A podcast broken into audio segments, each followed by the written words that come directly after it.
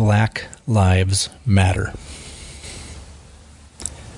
Listeners to this podcast know that we pretty much stay on topic of Agile, Scrum, how to make the workplaces better, more humane.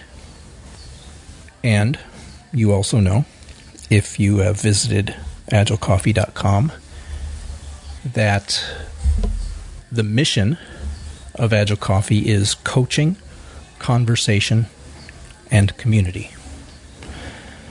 And so talking about Black Lives Matter, talking about systemic racism, talking about how privilege affects all of us is within the bounds of these conversations.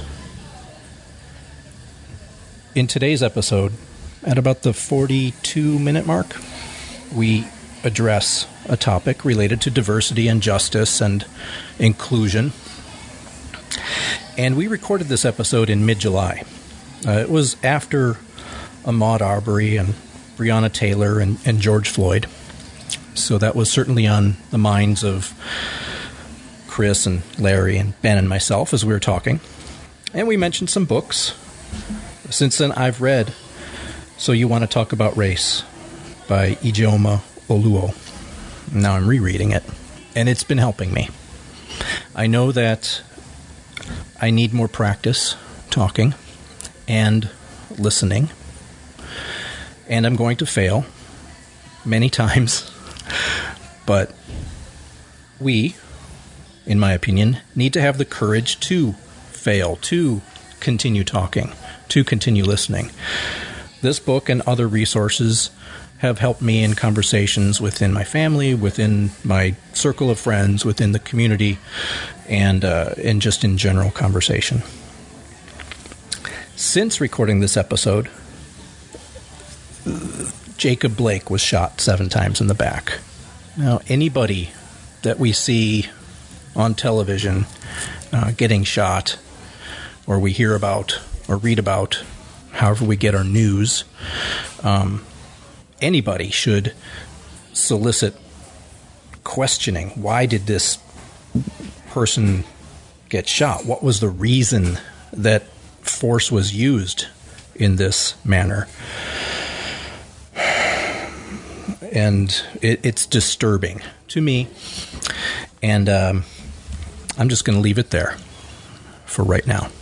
I encourage you, if you want to continue the conversation with me, reach out on Twitter at Agile Coffee.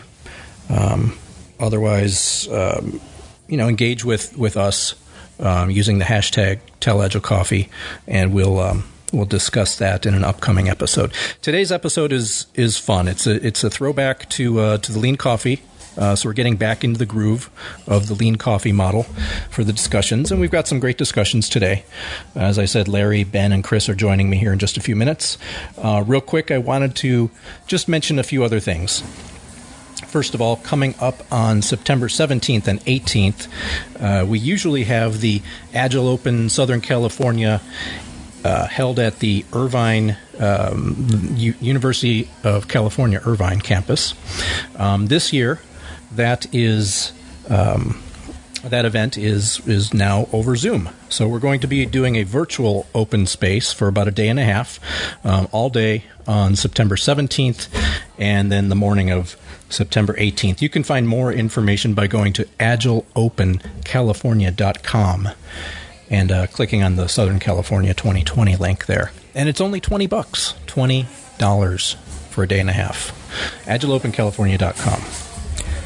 Real quick plug for Cardzinga, Cardzinga.com. That's the website I put together that explains the rules of how to play Cardzinga. It's a variant of Nancy Von Schoenderwart's Lean Workflow Design game. You can play it with just a couple of decks of cards with your teams.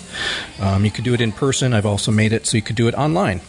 And it teaches things like empirical process control, inspection, adaptation, self-organization, and so on in an interactive and hopefully a memorable and fun way. So I encourage you to check that out. And finally, updates on the Agile Coffee website, agilecoffee.com. You can now support us via Patreon. There's a link there for supporting. So I do want to thank you in advance for anyone who gets on there early and starts showing their gratitude here. I'm looking for other insights on how I could pay you back for your support. Yes, I know I've been doing these podcasts for 70 episodes now, 69, 70 episodes, and I've been contributing other things to the community, and I'm happy to do that. However, I feel that if you're supporting me as a patron, that I'd like to give you more. So any suggestions I'm open to. You can engage with me on the Patreon website. You'll see the link at the top of agilecoffee.com. Other exciting things coming up, which I will announce in episode 70. But for now, I invite you to sit back, relax, or don't, and enjoy this fresh brew of Agile Coffee.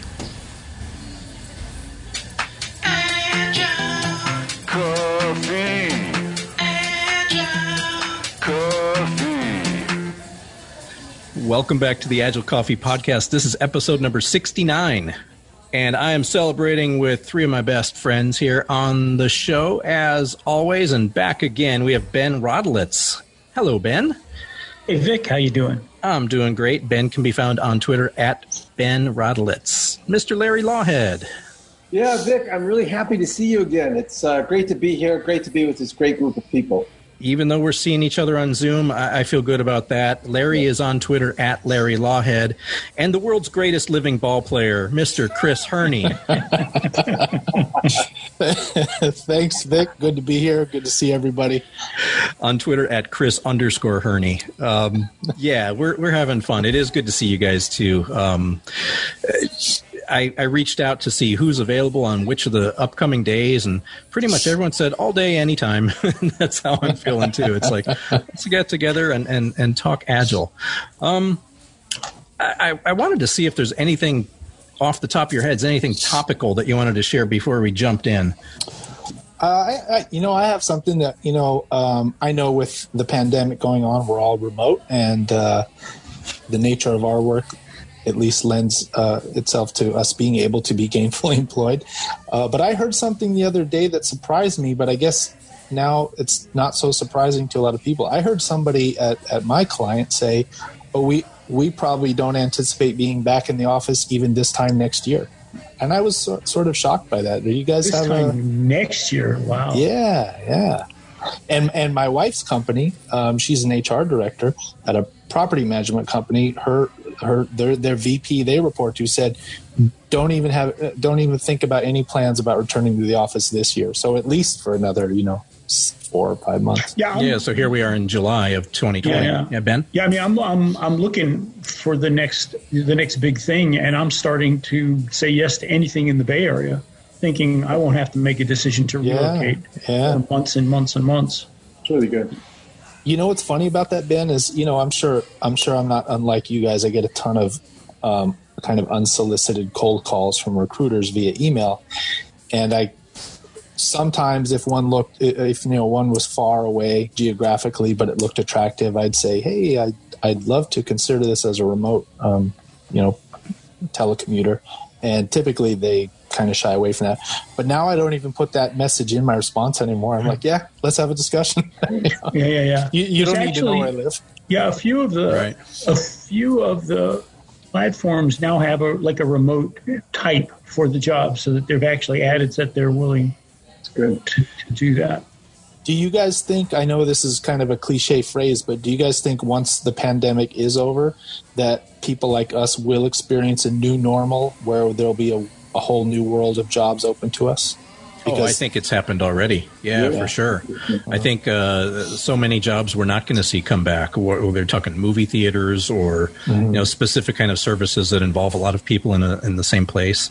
They may not disappear completely, but they're not going to be coming back as they had been in the past. In fact, if you talk about movie theaters, they've been waning ever since the internet came on, and maybe before that. But think about. If a company spends 6-9 months functioning remotely, how willing are they to re-up their leases for expensive office space? Yeah, that's a great point.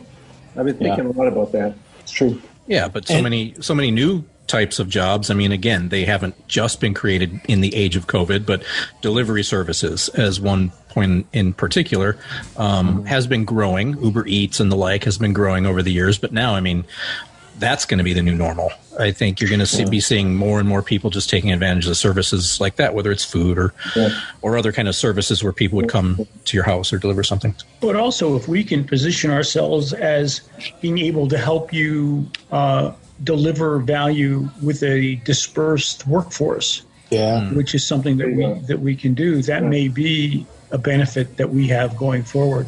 That's a good point, Ben. Yeah. Actually, a good point. Yeah. Surprisingly.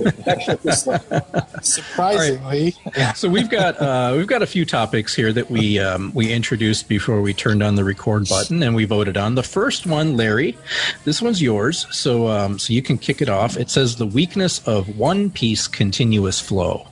Yeah. What's that all about? Yeah, this is interesting. Well, I hope it's interesting for the rest of the world, but it is for me. It really rung true. I've been a big fan of One Piece Continuous Flow ever since I heard that on a webinar from Scrum Inc. Scrum Inc. That's Jeff Sutherland's organization, and I would really recommend it. They have a Scrum Inc.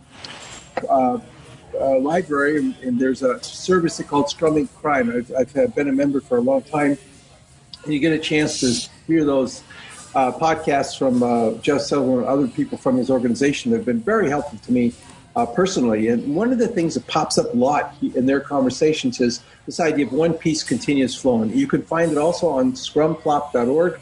That's one of the Scrum patterns that this organization promotes. Scrumplop, of course, is a organization that vets, peer reviews all good ideas about how to help people with difficulties, how to help Scrum Masters especially.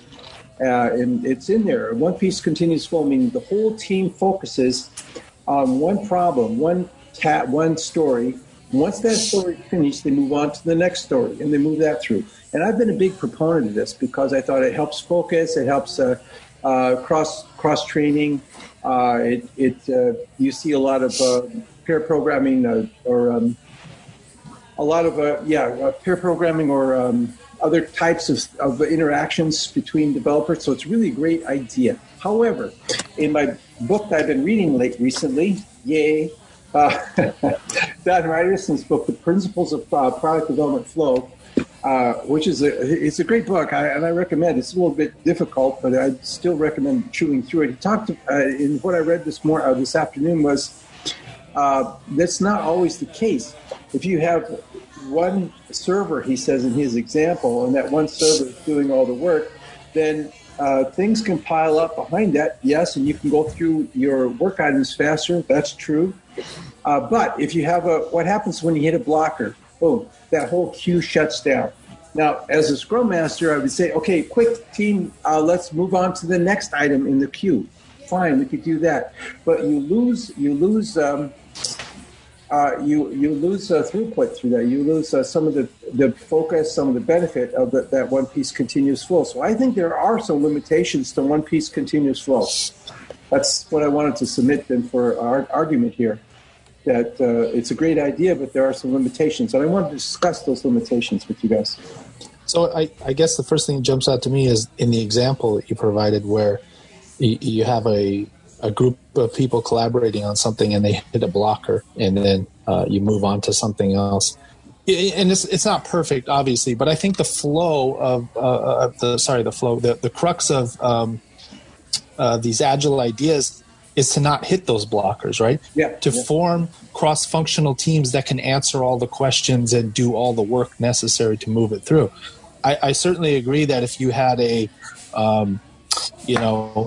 group of people collaborating who are very limited in the type of work they could do, then you're bound to hit those types of blockers. So I think it's important not just to throw a number of people at a problem, but the right people, the people with the skills to not have those impediments pop up. Yeah, that's a good point. So when I train, I'll usually have two spots in the front of the room, one which is the theory spot and one which is the real world spot. Yeah. and I'll stand on one side and talk about especially if I'm teaching a certification class where I have to give them what the you know, this is what it says, and then over here, this is what we found. So over the what we found, and I'm going to ask all three of you, including you, Vic, have you ever, and if so, how many teams have you ever worked on? This is, I'm not a mob programming expert, and I'm sure with mob programming, the answer is always. Other than that, have you ever worked with a team that could take a single story and have everybody on the team work on that story? That's not been my experience. Yeah, I agree with that, Ben. That's been my experience as well. But what I would say is, it doesn't mean we shouldn't try. And I think if you try, what you come up with is, you know, let's say you have the optimal Scrum team of 7 to 9 people, and you probably are not going to get 7 people to work on one user story simultaneously, especially now, you know, with people distributed remotely. It's possible, but you might get 3 people to work on one and 4 to work on another. And the 3 people working on one and the 4 working on another might, go back to my earlier point, be comprised of the appropriate skills and access to tools and things like that to move it all the way to done. Yeah. You know, and there are different techniques too. You know, I've heard of different techniques to pick the right, you know, people in a team to work on a certain story based on what the story is. Certain people might be stronger in some things than the other. So, you know, yeah, for a single Scrum team, I've never seen it in the field where the whole team of 7 to 9 people have been laser focused on a single user story. That's the thing. You just said 7 to 9, and I'm thinking I've had cases where I had smaller teams, 3, 4, 5. And going back to my time at this place, SendGrid, when we were trying to get email marketing products ready to go, or different parts of the workflow, the email workflow. We would pull, I wouldn't say all-nighters, but some of the sprints were more actually felt like sprints we were running. And in those times, we were talking a lot about swarming. And with some of the smaller teams, I can't say for sure, but I have the feeling that, you know, at least 1 or 2 times they did it. But like you said, I think that's more the exception than the rule. Typically, even with those small teams, it's like they've each got their one story and they're working on it independently. What I'm trying to remember is whether they were working on, if I'm not misremembering it, they were working on the same story, but they may have been working on maybe an epic but different stories. They were breaking it up like that. But still, the goal of the sprint was very focused on whatever it was they were doing. You know, I go ahead. Well, I was just going to say, to Ben's point about the theory side and the reality side, and I think what I tend to see in reality is that sprints aren't, I shouldn't say typically, but what I've seen a lot is that sprints aren't always thematic. Sprints aren't always thematic in nature, right? The stories aren't always intrinsically related to deliver some piece of functionality or set of functionality. It's more like an arbitrary collection of tasks, and people just, you know, go work on them individually. And that certainly makes it much harder to accomplish this type of, you know, singular focus that Larry's talking about. Well, so I think that's... You go ahead. Go. I was just going to say, I think that's probably a good place to start is, right, have the team focused on a shared understanding of a common goal rather than just this disjoint collection of little tasks that don't really roll up to value at the end of the sprint. You just introduced a topic we don't have on here, which is Ben's epiphany on why I now believe in sprint goals. Please elaborate. And I believe in sprint goals a priori, not after the fact. I've been very uncomfortable with things like sprint goals and in SAFe PI objectives that were kind of aggregations after the fact. For convenience, they seemed to me, and I didn't understand them. And what I've started doing with sprint goals is to tell the product owner prior to prioritizing the backlog for the refinement to think of a sprint goal. That's right. And the way I do it, and I've started doing this a lot now, is asking a question conversationally. At the end of the next sprint, when somebody asks you what'd you get done in the sprint? What would you like to be able to say? And I don't think what you want to say is 5 disparate stories. I'd like you to say, we got a lot of the login screen working, or we got a lot of this data extracted over here. And if you can put in words what you'd like to be able to say at the next sprint, now bring that back to the beginning of the sprint, prioritize your backlog such that the stories at the top are all to that theme that you'd like to get done. And I never understood sprint goal as something you did at the end of sprint planning to kind of put a wrapper around what you did. Yeah. But rather, now I do have the team, just to be clear, I have the team validate the sprint goal at the end. So they're the ones that help define the sprint goal.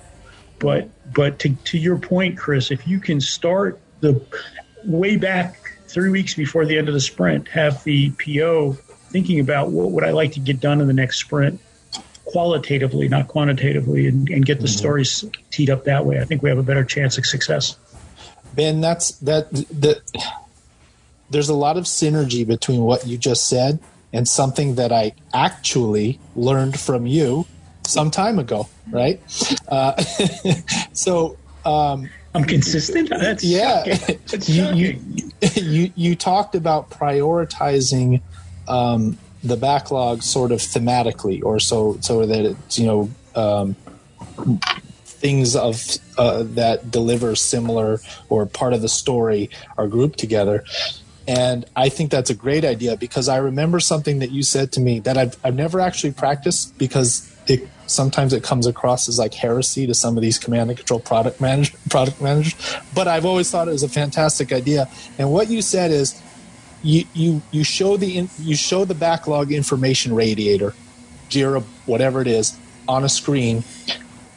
Forget about story points. Forget about all that stuff. Look at that. Go down from 1 through N. Draw a line where you think you can fit it in the sprint. And if you can draw that line, and that line, everything above that line is, again, this sort of thematic collection of common stories that deliver something valuable, I think that would be fantastic. Yeah. And that might play into what Larry's talking about, where, okay, maybe not the entire team is focused on one thing at the task level in some ALM tool, but at least they all have a common understanding of a singular goal that they intend to deliver at the end. And in that sense, they'll be working in a very cohesive way. That's interesting. Go ahead. No, go ahead, Larry.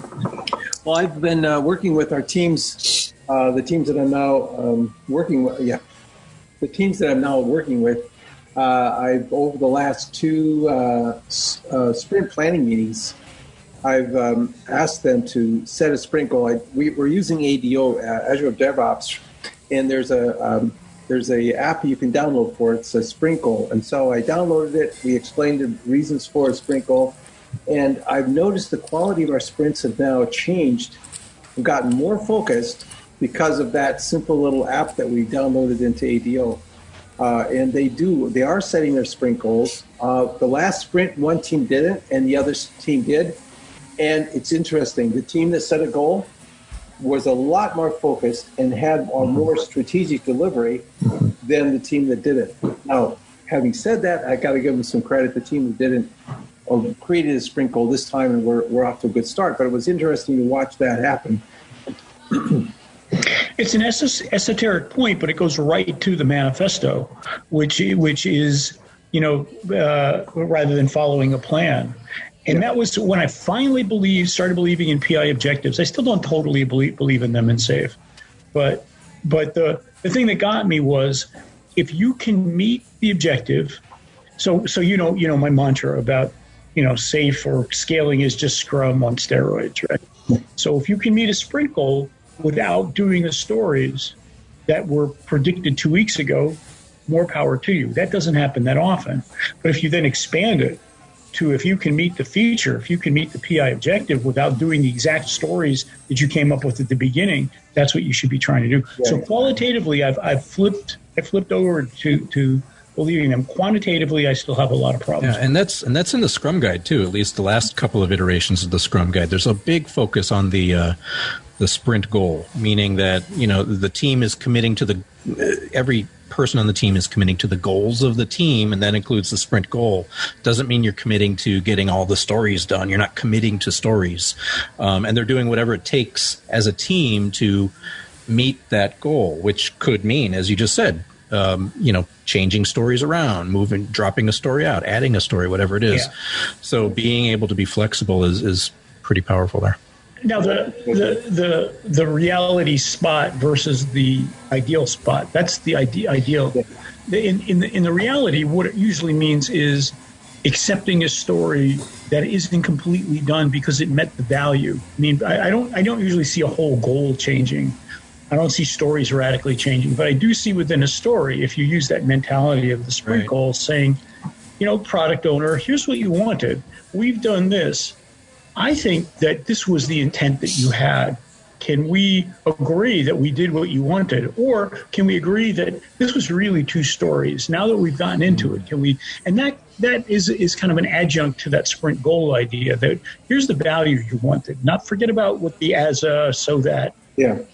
Nomenclature, but here's what you wanted. Can we work with that? I think that's a great way of looking at it. And just to add to it, in case we ever find anybody who's interested in outcomes over outputs, the idea of every day looking at your sprint goal, your sprint plan, and saying, how are we doing at meeting that, which leads to walking the wall, starts getting to what Chris was saying, starts getting you thinking about how do we swarm at the more, at the things at the top of the list and not at the bottom. So there are ways. Hey, real quick, I know we're running out of time, but I just want to bring it back around to Larry's first point because I'm interested in the answer. Larry, what is the chief criticism of that sort of singular focus for the whole team on one? Yeah, one endeavor. Yeah. What's Reinerson's mentions it. I thought I'd just throw it out there. It's his. It's called the queuing theory number 7 about whereas if you have everybody focused on one thing. And this, the whole team focusing on one story, and that one story puts a blocker. They can't go on. Then you have to switch your entire team to the next story. There's no natural flow from story to story. And so, yes, you could do that, but you're still going to lose a little bit in that transition. As we all know, tasks are switching. Switching tasks is not something that the human brain does easily.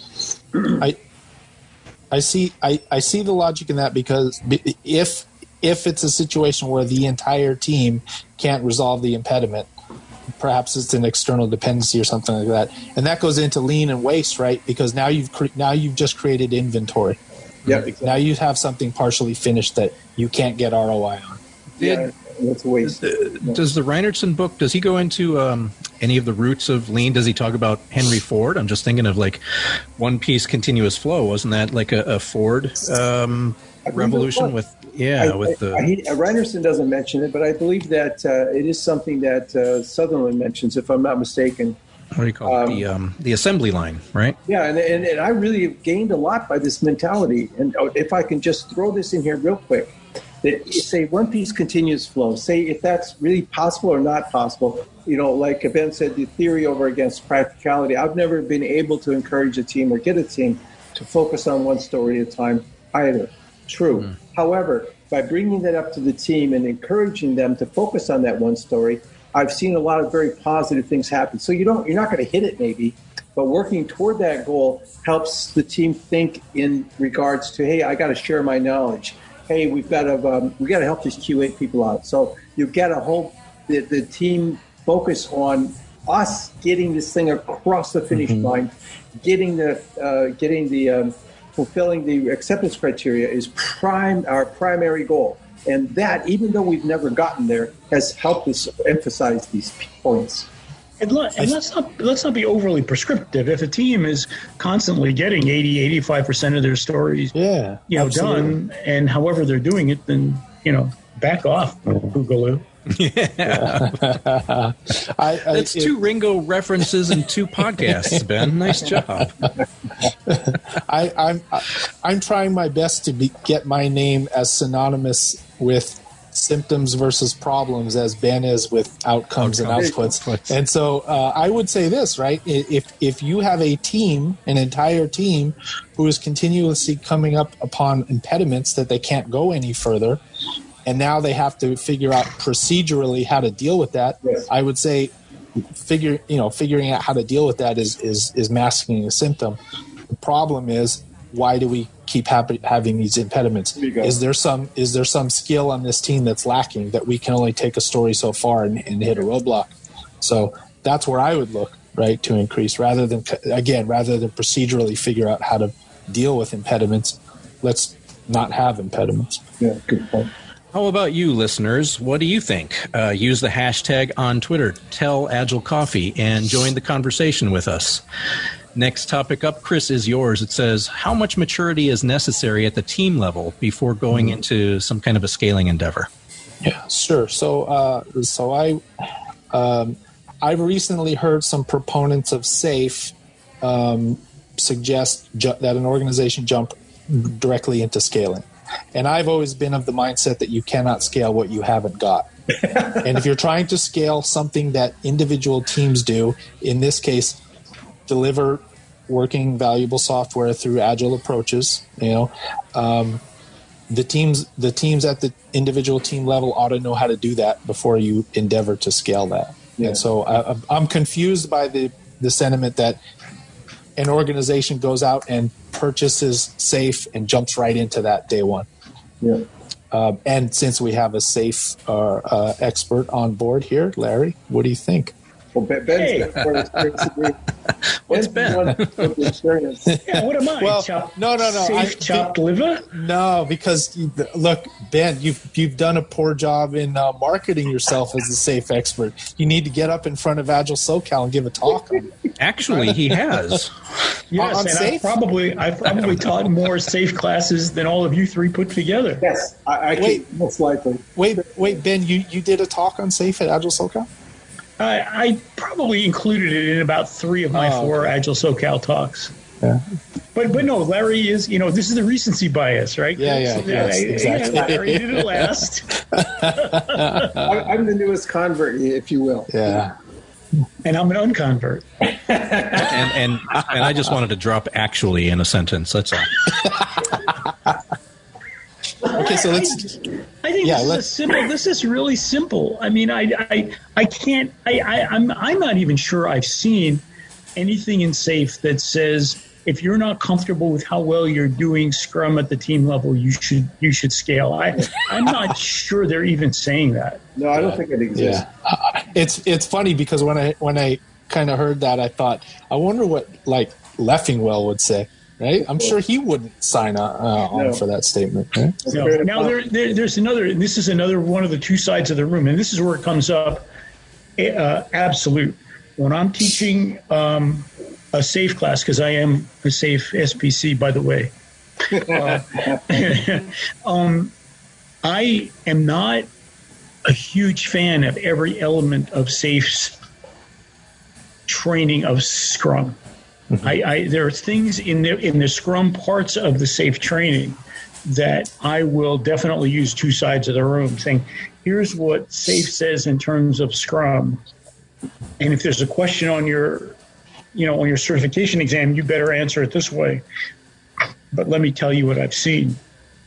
But I would be shocked if anybody at SAFe said, if you're not very good at Scrum, you should still try to implement full SAFe. That just sounds very surprising to me, Chris. Now, Ben, going back to your theory versus reality, or maybe in this case it's perception versus reality, would you agree that there is a perception on the part of large enterprises that SAFe is something you can simply buy and install? Yeah. I think it is if it's sold incorrectly. I don't think it's the enterprise's fault. I think if you look at the S-curve of the implementation of SAFe, I think if you really looked at it, you could infer that you need to do things in the right order and you need to have the right levels. There's nothing in that path to SAFe fragility that says explicitly, by here you better darn well know what you're doing at the team level. But anybody I've heard talk about it, certainly when I teach it in the classes I've taken,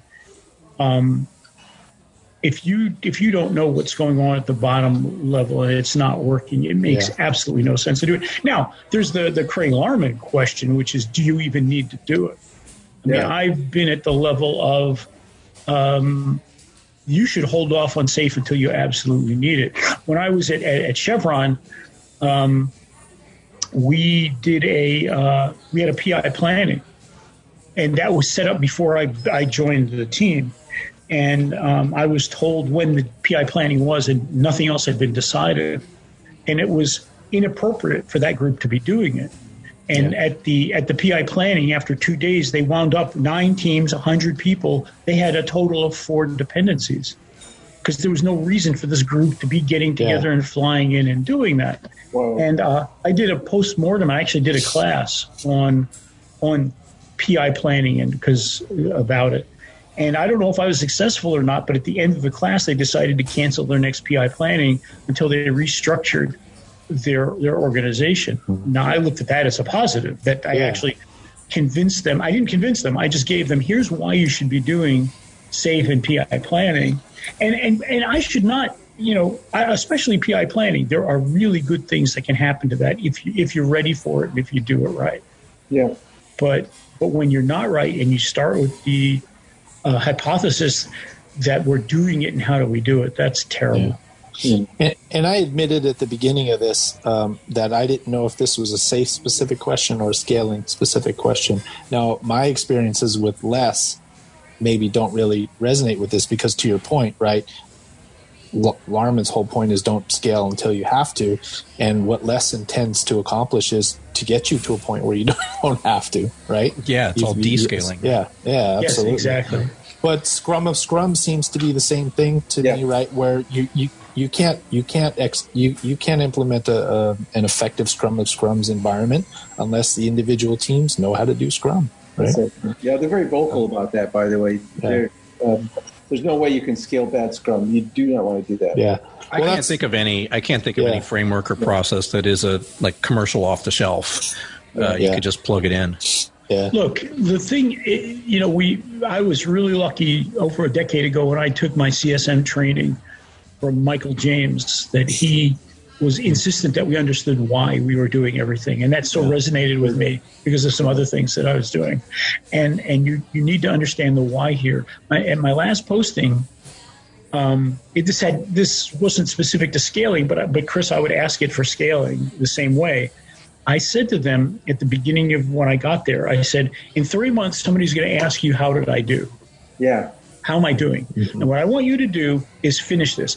Ben did a great job because what are the 1, 2, or 3 things you'd like to be able to say in 3 months that will make you feel like we did a good job? And that'll that was a different way of asking what's success look like or all those other coach talk things that we do. And it's the same with scaling, You have these teams. When we get to the end, when we do our next PI planning, what would you like to say at the end of next PI planning that makes you think we did a good job? I've been very unsuccessful at every place I've been to get them at the end of 3 months to go back and assess the PI planning they did before. Yeah. I was very not antagonistic, argumentative, like adamant. Yeah, consistent. I mean, I just said we had an open space at Cox Automotive, and I said, PI planning is a waste of time. I want our discussion to be how would you agree or disagree with that? Because I was looking at metrics. I still don't know metrics. At Dealer.com, the first place I did PI planning, we had 125 people for 2 days. That's $250,000. Yeah. Right. What's your ROI on that $250,000? Or could you do it by monthly rolling rolling planning instead of getting everybody in and doing outside. Yeah. And it's and asking the question. It's probably it's rhetorical, right? I probably knew the answer before posing it. I just wanted to get people's thoughts on it because Ben, I'm of the same frame of mind as you. I think that this question should be ended in 5 seconds. You can't scale crappy Agile. Or you can't scale what you haven't got, right? So and I don't think you need to be argumentative with that. I mean, I think I think that you can very positively say, I want the team. I mean, if you think about SAFe being fractal Scrum, right? I mean, everything in SAFe at the program level is just a larger time frame or a larger group than the team level. Then I think it becomes a very interesting, easy discussion to say, if we can get this working down here, then this stuff is going to make sense. If we know how to write stories, we know how to describe our requirements at the team level, then maybe we can require them to discuss it at this level. And that kind of stuff. You know, what I wanted to say, Chris, is a lot of times, and this may be the reason why this even came up at the company you're at right now, is people want to buy their way to agility. Yeah, very good. Especially if you're under pressure or you feel the you feel the competition. I'm working for a company now, and I think it's an amazing thing. They feel the pressure of being digital. They feel the pressure of being innovative, and because of that, they're responding to that really quite well. So I think there is no way of buying your way into agile, into some kind of agility. You have to get your groundwork set properly and then work your way toward it. So that may be an interesting conversation to pursue. Why do we want to even pursue agility in the first place? You're really depressing me, Larry. Now I can't buy my way into heaven, and now I can't buy my way into agile. Yeah, it's horrible. What can I buy my way into? I don't know. It's a family-friendly show. Otherwise, I might tell you where you can buy your way into. All right. Great topic. Thank you. And great discussion, guys. No, that's the next It's one of those things that, to me, likewise, it sounded... Agile coach as pimp. Perfect. Boy. All right. We got a few more topics. Let's see what we have. Ben, this one's yours. What can we affect... Oh, you better read this for me. Yeah, no, please don't make me read it because I reread it and it was not grammatically correct. But basically, it's like how can coaches get involved in kind of building up the industry's diversity, equity, and inclusion, right? Yeah. And let me just tell you where that came from. This came from just having finished listening to a book on tape called The Sword and the Shield. And it was an interesting story about comparisons and contrasts between Malcolm X and Martin Luther King at the start of the civil rights, and I had a very fixed version of where each of them came from. They were not very close, and the author's point was that's most people's view, and it talked about that. And it's a very, very interesting book, a lot of good stuff. And with John Lewis just passing away a day or two ago, he was in the book too about that. But the thing that struck me from the very beginning. was think about how long ago World War I was, right? You know, you just think about how ancient World War I was. Well, things like the Voting Rights Act and the Civil Rights Act were closer to World War I than today. Okay? So the thing that struck me was we can't legislate our way out of the issues that we're having.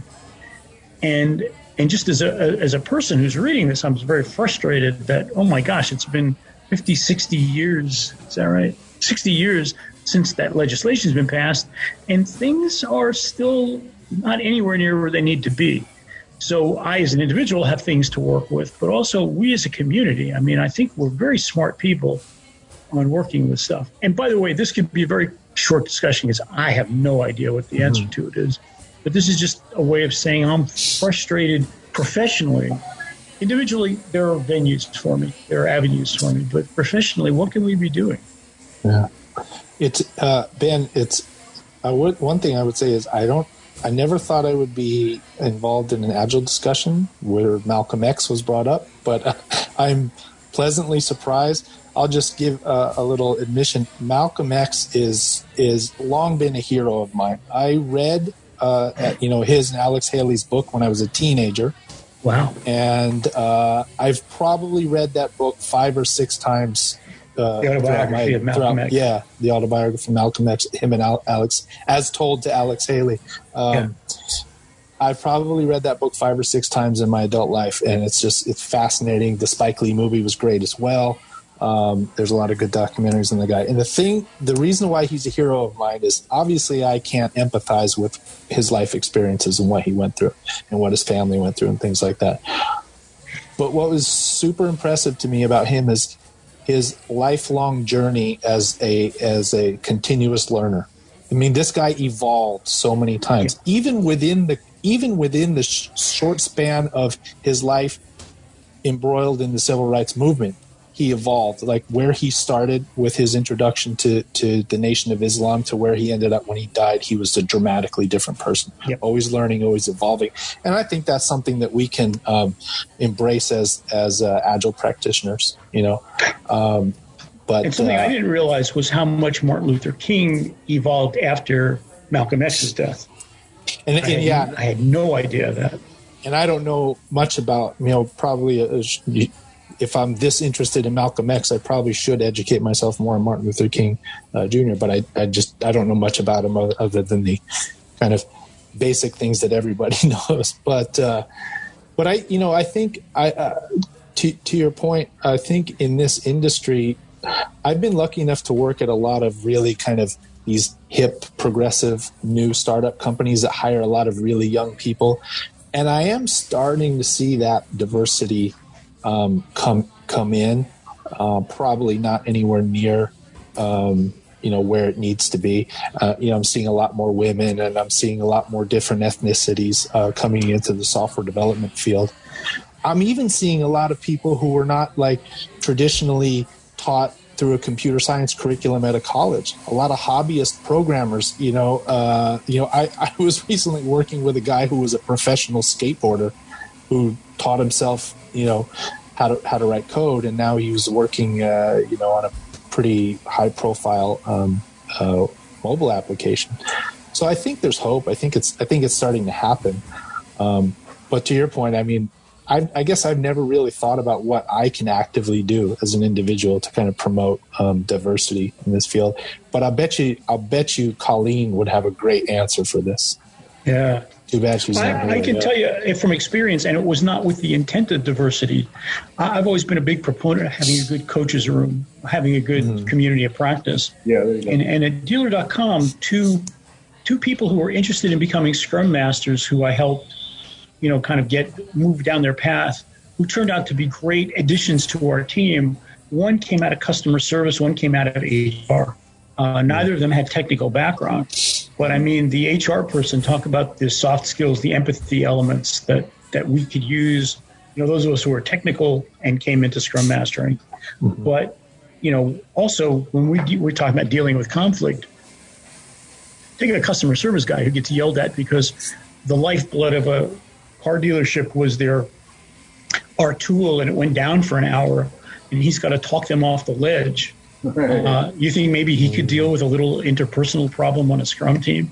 Yeah. So we talk about equity and inclusion to help people get into where they need to be. But it's more than that. There's a benefit to having them on the team, to having those different points of view, those different ways of thinking. It's not a one-way street. I don't think we should think of it as doing anybody any favors. I think we're helping ourselves as well, too. Yeah. Bob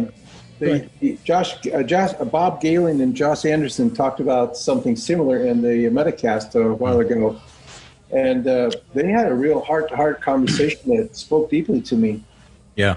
And so what I've done since then is inform myself, first of all, about the problem. So I read a book that was number one on Amazon at the time, or was close to number one, is White Fragility.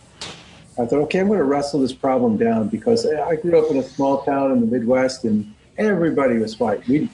Nobody was. It was it, And so for me, it was all just kind of a natural thing to be in a Caucasian environment. And I thought, I don't have any prejudice. Well, reading this book really it opened my eyes to see that it's the system that's prejudiced, and I've been part of that system. And so what is my part in that system? So I had to ask myself some severe, very hard, I had to have a heart-to-heart conversation with myself about this.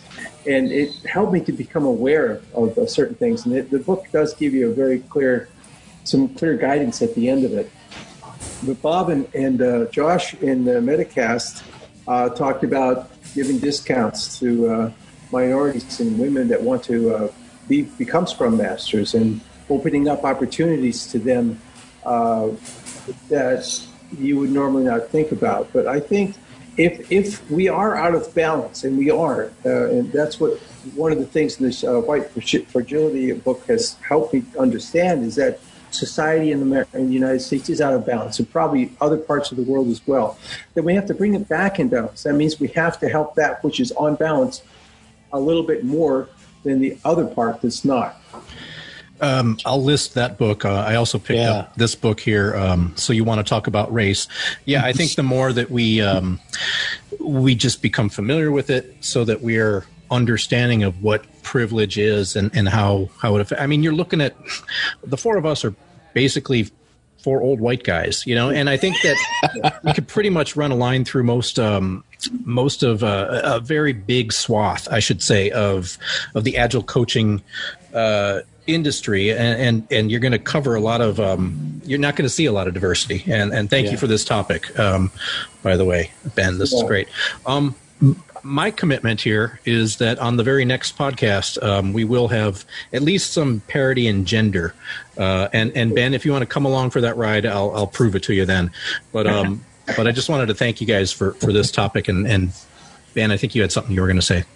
Yeah, we could make 2 or 3 podcasts just on this topic, but I think this is a good intro to what I was interested in. Thank you for all sharing. And Larry, thanks for reminding me. I heard about that book on the White Fragility that I wanted to read. And so I'm going to go on after this. I'm going to go on Amazon and buy it. I would also say, if you want a good follow on Twitter about inclusion and diversity from not only a female point of view, but from also, you know, for everybody, you know, April Wensel, do you guys know who she is? She's the compassionate coder. She's down in San Diego. Her name is April. Last name is Wensel, Wensel.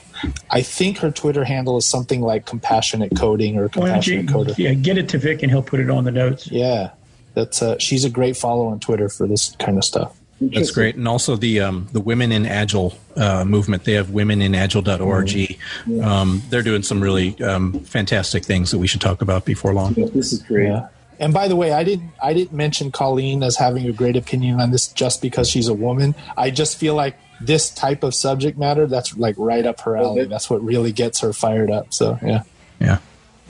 Fantastic. Well, it looks like the last topic then of the day. Larry, this is going to be yours too. How well do you understand the world of your product owners?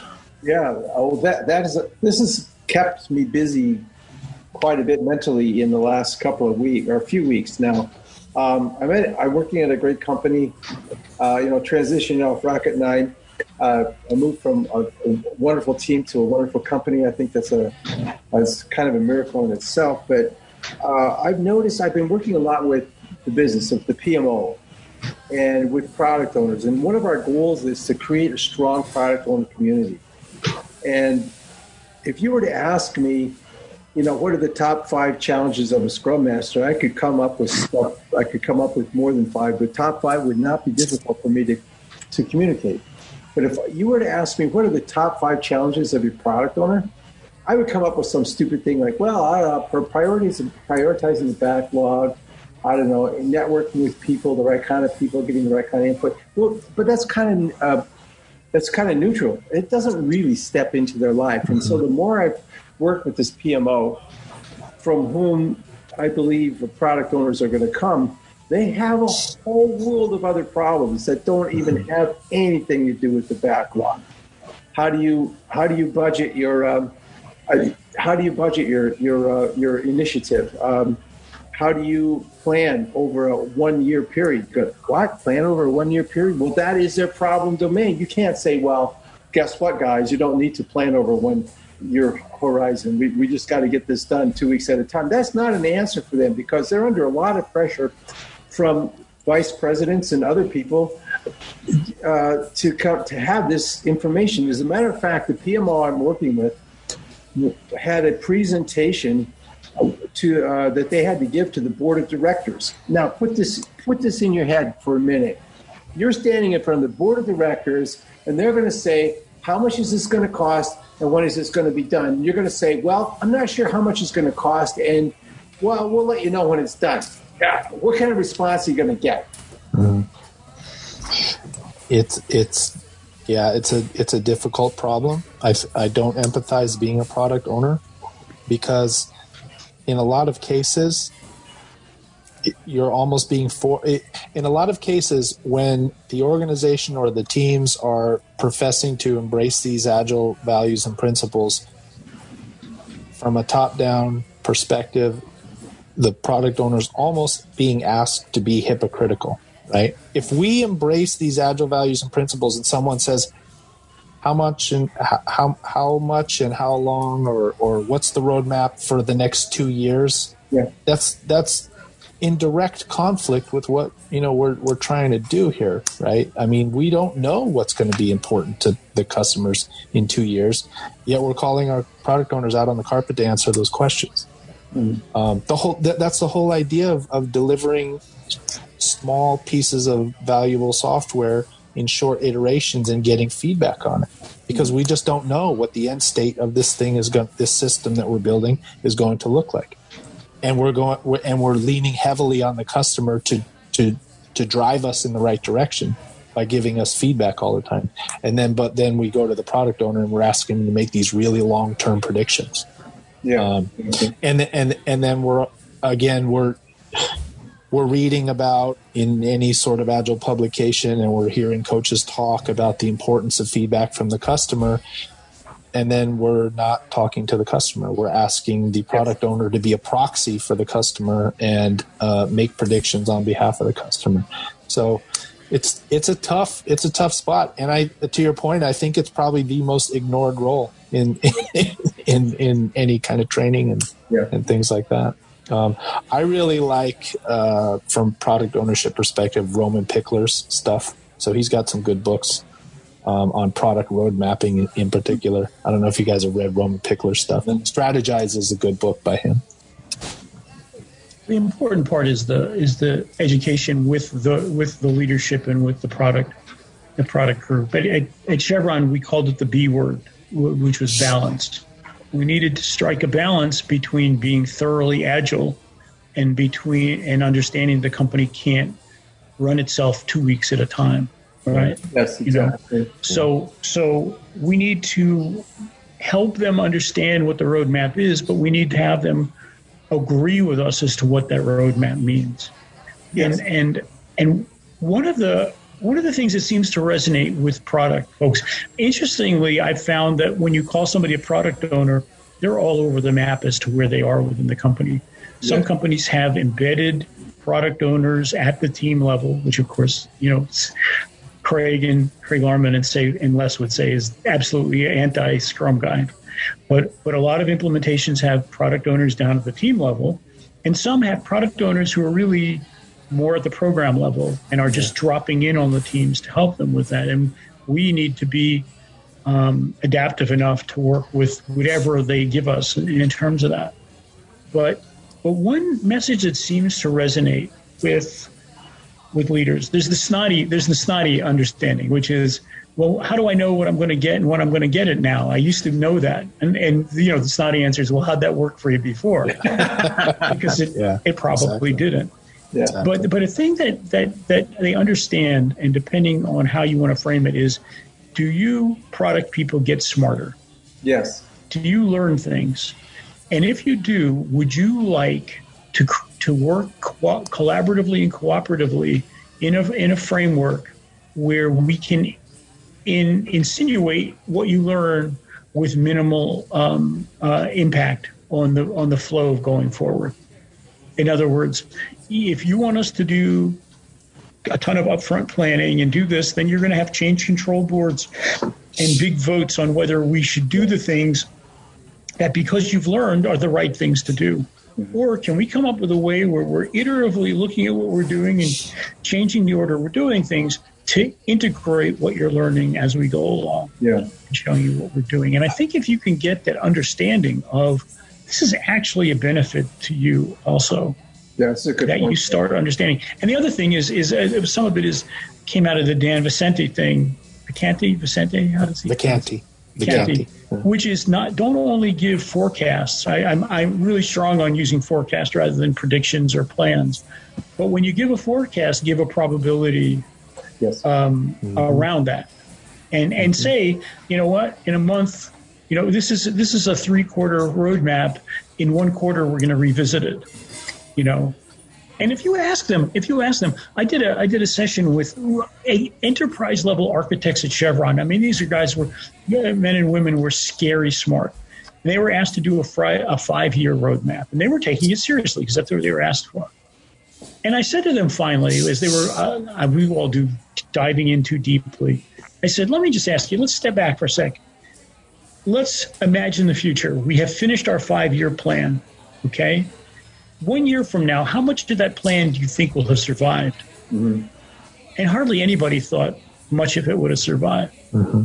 And I said, okay, we need to do what we've been asked to do, but I want you to back off on your concern of getting year 2 correct. Because no matter what we do today, you very smart people are going to learn new things and change this plan. So let's give the people what we're asking, what we've been asked for, but let's frame it in the right context, and let's ensure them that we're going to take their learning as we go forward and change these things. Yeah, what you said, Ben, reminds me of a backlog, right? A product roadmap. If somebody's asking for a 2-year or 5-year product roadmap, it might not be a bad idea to spitball something, right, and put it out there. But to your point, are we going to spend a lot of time and effort that costs money up front at the beginning of that 5 years to make sure year 2 is correct, right? It's not that, you know, predicting what's going to happen out in the future is a terrible idea. It's if you take those predictions as cast in stone and you put a ton of effort into, you know, doing deep dives and solidifying things that are ultimately going to turn out to be waste, right? It kind of reminded me of something you said earlier, Ben. Product roadmaps are kind of similar to estimates to me, in a sense that estimates themselves aren't inherently bad. It's the decisions we make based on those estimates that can be problematic, right? Sure, especially especially in the very, very beginning, the infancy of some endeavor, when we know the least. Yeah. And we ask somebody, "How long do you think it will take to implement this?" And they give you a number, right? Now, I'm a big fan of Monte Carlo, right, where you give these probability distributions, but a lot of organizations don't really know how to do Monte Carlo. And so they don't use it. So they go, hey, software development team, how long? And they say 6 months. And it could be a year. It could be 2 months. But it's the insistence on making very rigid and financially impactful decisions based on that very limited knowledge. That's the problem, right? So I don't really see a problem with creating a product roadmap. But one of the problems I do see with product roadmaps is they should be a result of, you know, collaborating with the customer, and most often they're a result of the HPO, right? Highest paid person's opinion, and not much collaboration with the customer. And that's when things can go awry. Because go ahead. Yeah, I was going to ask, has anyone here been a product owner? And I haven't been a product owner, at least not like in a full-time role, but I was a product manager back in my pre-Scrum days. And I think that if you can... If any of us have been, we can kind of talk, yes, when I was, my biggest issues were this, instead of talking about them. Kind of, does anyone have that PO experience? I do. I was both. I spent a lot of time doing requirements analysis and creating the XRDs, you know, the MRD, PRD, ERDs. Oh, I remember those. And I was in the airline industry doing this stuff. And I passed my PMP test because I really bought into work breakdown structures and EVP and all of that stuff. And it just seemed to make sense. I mean, I came out of aerospace where the waterfall was kind of, if not invented, perfected. Right. And it made perfect sense. I mean, you know, we'd write the waterfall with the big number 10, and any place in that waterfall where you find a problem, it would have been 10 times cheaper to find it in the step before that. And by the way, that still holds in what we do. That's why Agile, I think, works better. Listen, all this stuff is fractal Scrum. It's very easy to explain to people in Scrum, we're going to make a 2-week plan and we may not hit it, right? And then you go to quarterly planning, and people think that's cast in stone. We're going to do that. Yeah. When in actuality, if you know anything about probability, your probability of failure just keeps getting multiplied each sprint, right? If we can't predict one sprint with 100%, then how can we do that? And the idea, I mean, this is something that SAFe does fairly well. They have Kanbans at each of the three levels, right? The portfolio level, the program level, and the team level. And you fill that Kanban with WIP limits, and you don't put too much stuff in there. And you don't put too much stuff in there by not over and analyzing things that aren't going to make it into that Kanban. Yeah. So there, you know, when we do refinement, everybody understands you only refine about 1.5 to 2 sprints worth of stories, right? So maybe we'll only refine 1 to 2 PIs worth of features, and maybe we'll only refine 1 to 2 whatevers of epics and do that kind of stuff. And if you put it in that mind that, you know, the stuff at the bottom, I loved it at Chevron. I used to kid them that I had learned 983 new acronyms, but I gave them a new acronym, which was YAGNI, Y-A-G-N-I. You ain't going to need it. Or YAGI, Y-A-G-G-I, you ain't going to get it. All the stuff down here, if this stuff is a year out, are you not going to have a better idea in the next year that's going to go up above it? So please, please, please, let's not spend a lot of time down here to do that. Yeah. Hey, another thing on the product owner that really worked well in the last 4 months when I was at Chevron was getting them to understand incremental delivery, value delivery. I mean, I would talk to them about WSGIF qualitatively, not quantitatively.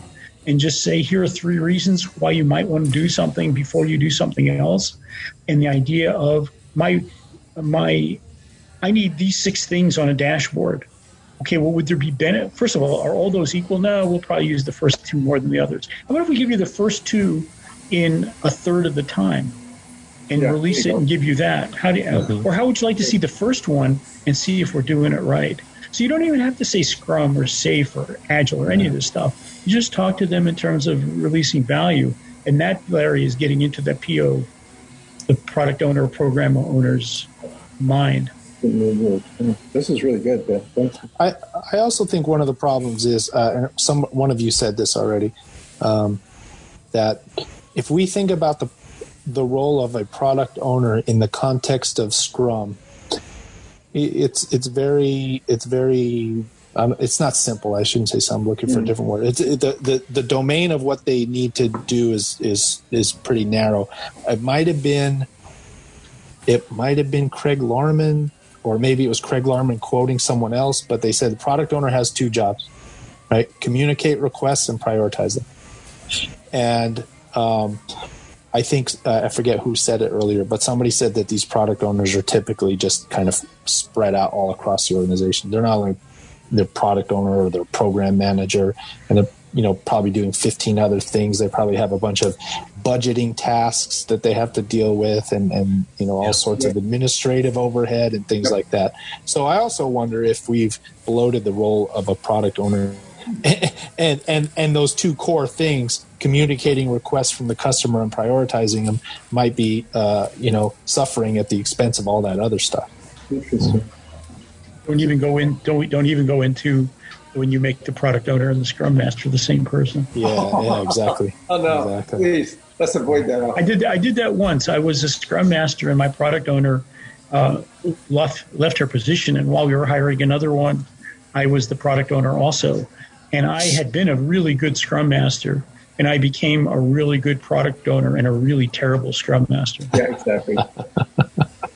That goes back to just plain old context switching, right? Yeah. I saw a quote recently that said something, and I forget where it was from. I think it was from that guy Milner, who's now working with Mike Cohn as a co-trainer. I forget his first name. I think he said something like, a really good Scrum Master can probably handle 2 or 3 teams, but a great one can handle one. Yeah. Well, in the product owner, it's not only context switching. The product owner and the Scrum Master should have a very positive tension between them. Yes. You know, yes. I mean, the Scrum Master was complaining that the product owner was constantly trying to get too much done. And I said, that's the product owner's job. That's her job. Yeah. You know, that doesn't mean she gets what she wants, but you want her to be asking for the maximum value she can deliver. Absolutely. Your job is to make sure that the team has a say into what you do, which is why you can't do both jobs. You just can't. Yeah. Exactly. It's really good. You know, now that I'm teaching Scrum classes, I really want to focus on the Scrum Master track is what the Scrum Alliance calls it. So I want to teach those classes and convey the idea to the Scrum Masters, put your own mask on first before, well, that's a good point. Before helping others. And like you said, all three of you had said the product owner's role is the most important role. It is something that is spread out throughout the organization. Again, going back to my time as a product manager, I saw that. And I'm just thinking if a product owner has to do 1/10 of what I had to do as a product manager, they've got a lot of work to do. So I feel like I'm not capable yet of really kind of giving it my all and teaching the best possible product owner classes out there. There's other really excellent teachers doing such a great job already that I ain't going there. But it was great listening to you guys talk about it. Yeah. So, hey, I have a question about that, about product ownership, because my experiences have never led me to a very clear answer. Well, it's actually two questions. Is product manager and product owner synonymous? Or is there a hierarchy that product owners report to product managers, or who then report to portfolio managers? It's always seemed very kludgy, depending on where you go. What's the consultant answer to that, everybody? Yeah. It depends. Yeah. It depends. Yeah. Actually, if you're doing safe, there are very clear delineations between those two jobs. Yeah. Yeah. If you're not, then you're making up the title. If you're doing Scrum, then the only title that's there is product owner. Yeah, but isn't that a problem? What, Ben? This kind of ties in a little bit with your favorite job descriptions posts, right? Don't most organizations sort of either make up titles or make up responsibilities for traditional titles or bastardize them and things like that? I mean, I've worked in plenty of places that had people with the role of product owner, and what they did looked very little like what Scrum says a product owner should do. Well, I mean, if you're on a place that's changing into a Scrum methodology, the people that they had that were called product owners are probably business owners. I mean, they're probably two levels up. Yeah. You know, I own this product, and I'm defining what it is, and I'm way up here. I'm not down at the team level. I like to think from my old programming days, I like to think of it as an API, right? The API, the team needs a backlog. If you're doing something that works from a backlog, Kanban or Scrum, the team needs a backlog. And I can be agnostic as to how that backlog is filled. Is it filled by one person? Is it filled by a team of people? Is there a singular product manager who filters those things down to a bunch of teams? So within the context of the environment that you've been dropped into, the way you fill that team's backlog from whatever you call them, BAs, product owners, product managers, epic owners, business owners, shouldn't matter. But the way that you do it, there should be some way of describing how that team gets their backlog. Yeah. This is on a much bigger theme that I've been struggling with, which is calling things transformations when we're dropping into environments that have been doing things for a while. Yeah. And we're not transforming them. We're trying to adapt what they're doing to the way they should be doing. Excellent. Yeah. Time to talk about that whole thing, Vic? It's only another hour and a half. It's up to you guys when you want to get done with this. We could drag this out for 3 episodes, I think. Real quick, EBG Consulting, that's the website for Ellen. Oh, gosh, Larry, you could pronounce this better than me. Gottsdiner. And she writes about in product agility. She talks about she has kind of this diagram where product ownership is on one side with delivery, and product management is on one side with discovery. And Roman Pichler talks about this too. So there's plenty out there. But yeah, I'd agree with what you guys said. How I see them as maybe two sides of the same coin. Interesting. But Larman and Les will say, get the developers as close to the customer as you can, which is another one of those left side, right side of the classroom, which is Yeah, I'm there. There are people in the development team I would want to keep as far away from the customer as I possibly could. Yeah, it's a great point, Ben. What Larman talks about, the development team being as close to the customer as possible. There's a. Do you guys know? Do you guys follow this guy on Twitter, Alan Holub? He's a good follow on Twitter, anyway. He talks about.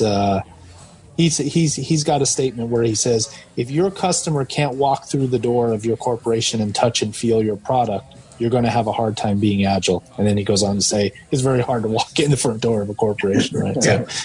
So that's kind of his cynical way of saying that large corporations probably aren't going to be very effective with these transformations, as Ben said. But, did you have two questions? You said, or did you ask both of them and I missed? No, they were both. I asked, are we seeing product owner and product manager being used synonymously? And the second part was, is there an implied hierarchy? Product owner, product manager, portfolio, and so forth. Right on. Well, then, what do you think, dear listeners? Do you have any questions for us? Use the hashtag on Twitter, AskAgileCoffee. Any and all of the notes that I have scribbled down as these guys are talking will be shared on this show's website. The web page for this is at www.agilecoffee.com/episode69. So here we are toward the end of another fantastic gosh, looks like over an hour now that we've been talking, but it has not been wasted on me. Hopefully you guys also got value out of this, and I see you nodding your heads. Let's do this again, guys. Yeah. One more time, I want to thank Ben, Larry, and Chris for being here. Thanks a lot, guys. Yeah, thank you, Vic. Thank you. And dear listeners, you know where to check out for the show notes, and you know how to contact us. So all I ask now is that you go back, stay safe, and enjoy your coffee with friends.